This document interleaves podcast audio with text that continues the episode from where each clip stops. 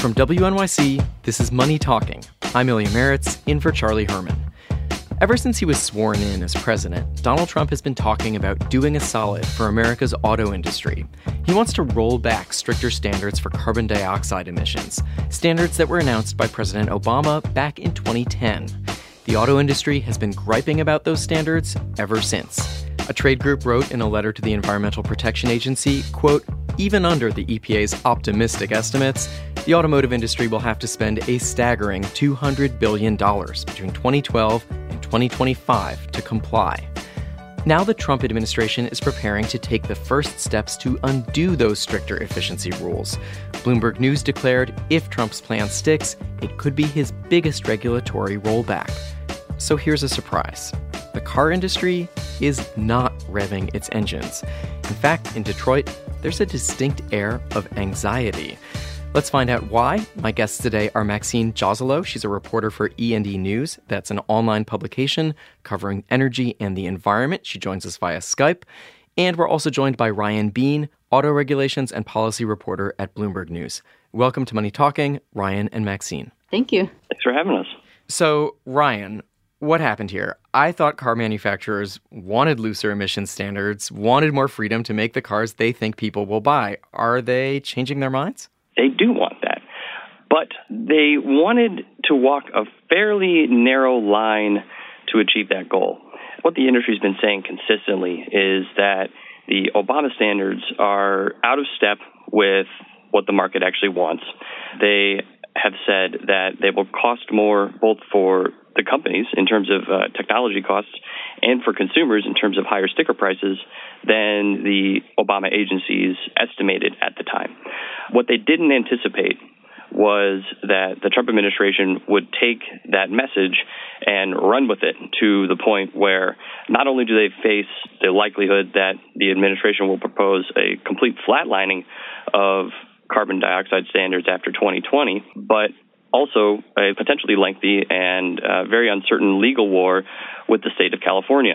And they don't want that. It casts their planning efforts under a great deal of uncertainty, and uncertainty is bad for business. So, Maxine, if this rollback does happen, how much dirtier would that make our air? How much would it warm the planet? this rollback is going to be really consequential for the climate because transportation recently eclipsed the power sector as the country's largest source of carbon dioxide. And so, if these standards are flatlined at 2020 levels through 2026, which is what's expected to be in the Trump administration's forthcoming proposal, that will lead to a great deal more emissions and air pollution and can you explain exactly what the next steps are for the EPA if it does, in fact, move ahead with this rollback of the standards? Yeah, absolutely. Uh, the EPA and NHTSA, which stands for the National Highway Traffic Safety Administration, they both have jurisdiction over these rules. And together, once they come out with this proposal, they'll solicit public comment on it. They're expected to get an earful from the public, from automakers, environmentalists. And then as the rulemaking process progresses, it'll sort of coalesce into a final proposal. And Brian, you mentioned that the thing here that the auto industry really has a problem with isn't so much the lower standards, it's the likelihood of litigation possibly coming from the state of California, which right now has the authority to set its own standards. Why does the Trump administration want to take that away, and what's California's argument? It's become pretty clear that the Trump administration, or at least a lot of the folks within it, sort of feel like California has no real business writing what they consider to be de facto national fuel economy policy and emissions policy. The idea is that by having this sort of unique power amongst the states to establish rules that are more stringent than the federal government's, it raises the bar and it sort of creates a de facto national standard. So if they fail to remove California from the equation, it will essentially undermine the potency of this rollback because you would still have California and the dozen states that currently follow the California vehicle pollution standards. So, whichever way this goes, whether it's the lower standards or the higher standards or prolonged litigation, what's the impact on consumers? If I'm thinking of buying a car in the near future, what should I be thinking about? That's actually a little less clear. You know, on the one hand, if automakers have dramatically easier carbon dioxide and uh, fuel efficiency requirements, they could stall investment on more fuel efficient technologies. So you could see a slowdown in the rate at which fuel economy has been improving over the last several years. I mean, now the Honda CRV has a highway fuel economy rating of 35 miles per gallon. That's higher or very close to what the Honda Accord used to get uh, roughly 10 years ago.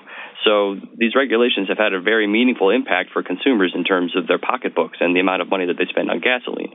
At the same time, it's not entirely clear that car makers will just put the brakes on investment in new technologies.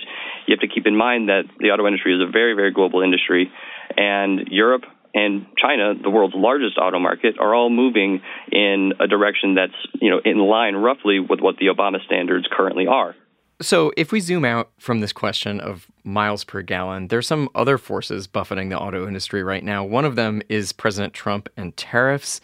Trump has been threatening new duties on auto imports, though he seemed to back off that somewhat this week in conversations with the Europeans. And then, secondly, electric vehicles are really making advances. Tesla is taking orders now for the Tesla 3, which is a model that starts around $35,000. It seems like an exciting, if sort of unsettling time for the auto industry. Maxine? I think one thing that's really interesting is that when you look at the public statements of the Alliance of Automobile Manufacturers, they've been very vocal about opposing the tariffs, saying that it'll hurt their bottom line. It's not good for the economy or their companies. But then when you look at their public statements on this fuel efficiency rollback, they've been a lot more mum sometimes. And then with regard to electric vehicles, automakers have argued that consumers just aren't buying electric vehicles in the numbers that are necessary to help meet the standards. And that's one reason they initially pushed the Trump administration to loosen these standards. Right now, they currently represent about 1% of all new vehicles sold. Maxine Joselow is a reporter for E&E News, and Ryan Beene is an auto and regulations reporter at Bloomberg News. Thank you. Thanks. Thank you. I'm Ilya Marritz. This is Money Talking from WNYC.